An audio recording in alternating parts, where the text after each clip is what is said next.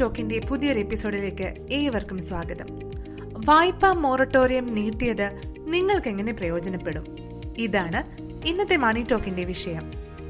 Lockdown ഇളവുകൾ ലഭിച്ചതിനാൽ നമ്മൾ പതിയെ സാധാരണ ജീവിതം തിരിച്ചു തിരിച്ചുപിടിക്കാമെന്ന പ്രതീക്ഷയിലൂടെയാണ് മുന്നോട്ടു പോകുന്നത്.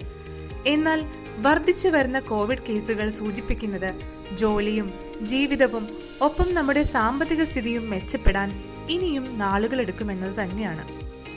ശമ്പളം പലർക്കും പാതിയോളം കുറഞ്ഞു. ബിസിനസ് സ്ഥാപനങ്ങൾ പലതും അടഞ്ഞുകിടക്കുന്നു. ഈ പ്രതിസന്ധി ഘട്ടത്തിൽ സാമ്പത്തികമായി ബുദ്ധിമുട്ടുന്നവർക്കായി റിസർവ് ബാങ്ക് വായ്പകൾക്ക് മൂന്ന് മാസത്തെ മൊറട്ടോറിയം നീട്ടാനുള്ള തീരുമാനം എടുത്തിരിക്കുകയാണ്. പുതിയ തീരുമാന പ്രകാരം ഓഗസ്റ്റ് മുപ്പത്തൊന്ന് വരെ മൊറട്ടോറിയം തുടരും. റിപ്പോ റിവേഴ്സ് റിപ്പോ നിരക്കുകൾ കുറച്ചിട്ടുമുണ്ട്. എന്താണ് ഇതെന്ന് സിമ്പിളായി പറയാം. വാണിജ്യ ബാങ്കുകൾക്ക് റിസർവ് ബാങ്ക് നൽകുന്ന ഹ്രസ്വകാല വായ്പയുടെ പലിശ നിരക്കാണ് റിപ്പോ നിരക്ക്. നിരക്ക് കുറച്ചതോടെ വിവിധ വായ്പകളുടെ പലിശ നിരക്കുകൾ കുറയും. റിപ്പോ നിരക്കിനൊപ്പം റിവേഴ്സ് റിപ്പോ നിരക്കും. അതായത് വാണിജ്യ ബാങ്കുകളിൽ നിന്ന് റിസർവ് ബാങ്ക് സ്വീകരിക്കുന്ന നിക്ഷേപത്തിനുള്ള പലിശ നിരക്കും റിസർവ് ബാങ്ക് കുറച്ചിട്ടുണ്ട്. കാർ ലോൺ ഭവന വായ്പ സ്വർണ പണയ വായ്പ തുടങ്ങിയവയൊക്കെയുള്ളവർക്ക് പ്രയോജനകരമാകുന്ന തീരുമാനമാണ് ആർ ബി ഐ എടുത്തിരിക്കുന്നത്. കൂടാതെ എല്ലാ കാർഷിക വായ്പകൾക്കും വ്യക്തിഗത വായ്പകൾക്കും എം എസ് എം ഇ വായ്പകൾക്കും ഈ നിരക്ക് ബാധകമായതിനാൽ നിരവധി പേർക്ക് നേട്ടം ലഭിക്കും. ശമ്പളം കുറഞ്ഞ അതല്ലെങ്കിൽ വരുമാനം നിലച്ചവർക്ക് മോറട്ടോറിയം പ്രയോജനമാകും എന്നതാണ് വിലയിരുത്തൽ. അതേസമയം ശമ്പളം കൃത്യമായി ലഭിക്കുന്നവർ പലിശ ഇനത്തിൽ ബാധ്യത വന്നേക്കാവുന്നതിനാൽ മുടക്കമില്ലാതെ വായ്പ തിരിച്ചടയ്ക്കുന്നത് തന്നെയാണ് നല്ലത്. സാമ്പത്തികമായി ബുദ്ധിമുട്ടുന്ന സാധാരണക്കാർക്ക് മോറട്ടോറിയം ഗുണകരമാകുന്നത് എങ്ങനെ എന്ന് പറയാം.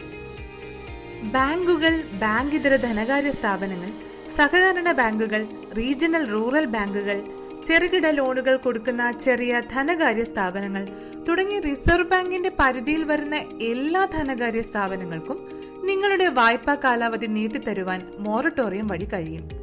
മൊറട്ടോറിയം വഴി അടയ്ക്കേണ്ട തവണയും പലിശയുമാണ് നീട്ടിക്കിട്ടുന്നത്. ബാങ്കിന്റെ നോട്ടീസ് അറിയിപ്പ് ഇമെയിലുകൾ പോലെ ഈ കാലാവധി തീരുന്നത് വരെ നിങ്ങൾക്ക് ബാങ്കിന്റെ ഭാഗത്തു നിന്ന് തലവേദനകൾ യാതൊന്നും ഉണ്ടാകില്ല. ഇത് സിബിൽ സ്കോറിനെ ബാധിക്കുകയുമില്ല. എങ്ങനെയാണ് ലോൺ കാലാവധി നീട്ടിക്കിട്ടുന്നതെന്ന് പറയാം.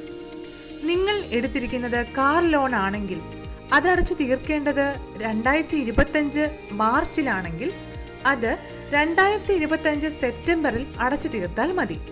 ഇതാണ് മോറട്ടോറിയം കൊണ്ടുള്ള പ്രയോജനം. ഇനി കൃത്യമായി അടയ്ക്കാൻ കഴിവുണ്ടെങ്കിൽ മോറട്ടോറിയം ഒഴിവാക്കുന്നതാണ് നല്ലത് എന്ന് പറഞ്ഞില്ലേ? മോറട്ടോറിയം ഒഴിവാക്കുന്നത് കൊണ്ട് എന്താണ് ഗുണമെന്ന് പറയാം.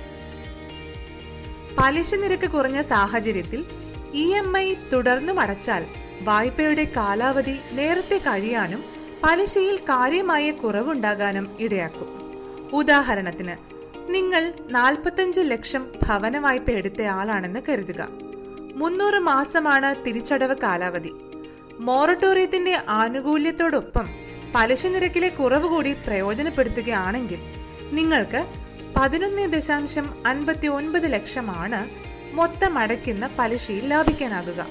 അതേസമയം മോറട്ടോറിയം അവഗണിച്ച് ഇ എം ഐ അടയ്ക്കൽ തുടർന്നാൽ പതിനഞ്ച് ദശാംശം മുപ്പത്തൊൻപത് ലക്ഷം രൂപയാകും പലിശ ഇനത്തിൽ കുറവുണ്ടാകുക. തിരിച്ചടവ് തുടങ്ങുമ്പോൾ നിങ്ങൾ അടയ്ക്കുന്ന ഇ എം ഐയിൽ ഭൂരിഭാഗം തുകയും പലിശയിലേക്കാണ് വരവ് വെക്കുന്നത്. നാമമാത്രമായ തുകയാണ് മുതലിലേക്ക് ചേർക്കപ്പെടുക.